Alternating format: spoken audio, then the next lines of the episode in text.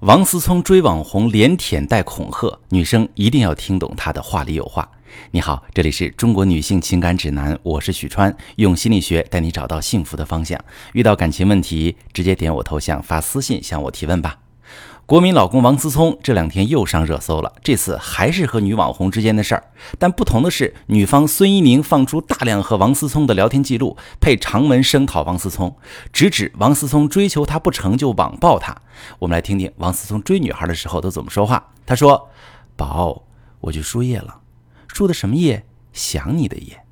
还有这句，被一个人牵动着情绪很烦，但也可以很甜蜜。”啊，朋友们，王思聪八八年的一个三十三岁的男人说这种话，其实也挺浪漫哈。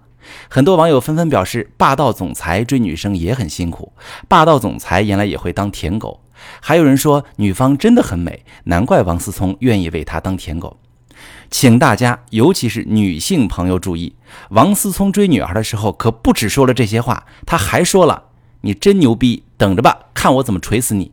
你这个人除了长得好一点，没有任何优点。”我只能说你是一个糟透了的人。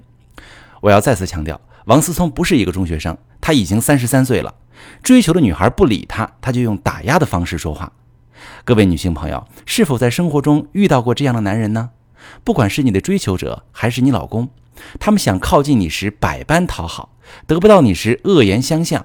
你不顺着他的意思，他就语言攻击你，好像在他嘴里他总有理由，而你慢慢的陷入他的控制。无法自拔。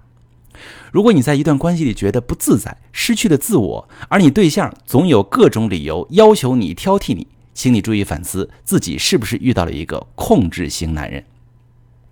很多女性朋友在感情里都无法准确的识别控制型男人，因为控制型男人在和你建立关系的最初阶段，一般都会展开猛烈的追求攻势，给足情绪价值，让你有一种他爱得很深、很热烈的错觉。就像王思聪发的那些肉麻的话，很容易让人觉得他动了真感情。然而，这只是他捕猎的一种方式。如果你对控制型男人动了心，开始与他互动，甚至倾向于接受他的追求，他接下来就会做一些对你轻微冒犯的事儿来试探你的边界。还拿王思聪举例子，他在没有告知女孩的情况之下，开车三个多小时来找女孩，要求见面。如果女孩当时不拒绝他，那么他就知道。女孩允许自己随意侵犯他的时间安排，但当时女孩拒绝了。王思聪怎么说的？他说：“我特意来找你，你就应该接待。”啊，这就是控制型男人的另外一招——道德绑架。他要求女孩至少下楼聊十分钟，这是在他遭到拒绝之后，继续寻找自己可以为所欲为的边界。当晚，他邀请女孩出来喝酒，女孩呢，因为有直播的工作，没有回应他。王思聪大发雷霆，点赞了女孩黑料的微博，并发信息诋毁女孩的工作和人格。这也是控制型男人的典型行为——精神虐待。在控制型男人的世界里，没有协商和妥协，他非赢不可。如果遇到挫败，就会产生愤怒情绪。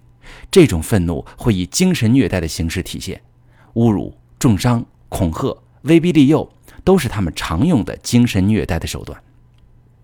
很多人会把这种情况解读成因爱生恨，但就像我们前面说的，根本没有爱，也不存在恨。控制型男人的愤怒仅仅来自于无法接受失控。过了一段时间之后，王思聪啊主动向女孩提出和好，这可不是深情难忘，而是失控之后的不甘心和意难平。控制型男人很难接受被拒绝或被分手这种被动的、不由自己控制的结果。他杀一个回马枪，完全是出于想看看是否能重新获得掌控。我们假设这个女孩这时同意和王思聪确立关系，那么她的结局应该会和王思聪历任网红前女友一样，腻乎一阵就被厌倦了。但是女孩还是没买王思聪的账，恼羞成怒的王思聪使出控制型男人的终极大招，得不到就毁掉。他开始公开爆料女孩的污点。朋友们，得不到就毁掉的控制性男人有两种常见的手段，一种呢是在网络上或者社会上散播诋毁信息或者不雅照片来毁掉女方的声誉；第二种呢是用暴力损毁女方的容貌，因为男性认为女性的容貌和声誉最重要，毁掉女性最珍贵的条件可以破坏他们的人生。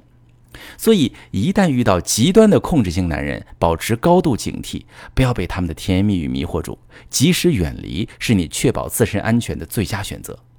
但是，请大家注意，不是所有控制欲强的男人都属于控制性男人。有些男人在感情里争取支配权，是为了让自己有安全感；有些男人希望通过掌控决策权来树立自己在家庭中的权力位。这些男人在亲密关系中也会让伴侣感到不舒服。但是可以通过有效的经营策略得到改善，比如调整沟通方式、划定边界、强调底线，都是女性可以采用的办法，对有控制倾向的男人都非常有效。如果你感觉你老公平时对你缺乏尊重，凡事不征求你的意见，遇到分歧时特别暴躁，让你在感情里面很不自在，你怀疑他是一个控制型，或者整天控制你，你可以把你的具体情况发私信详细跟我说说，我来帮你分析。我是许川。如果你正在经历感情问题、婚姻危机，可以点我的头像，把你的问题发私信告诉我，我来帮你解决。如果你的朋友有感情问题、婚姻危机，把我的节目发给他，我们一起帮助他。喜欢我的节目就订阅我、关注我，我们一起做更好的自己。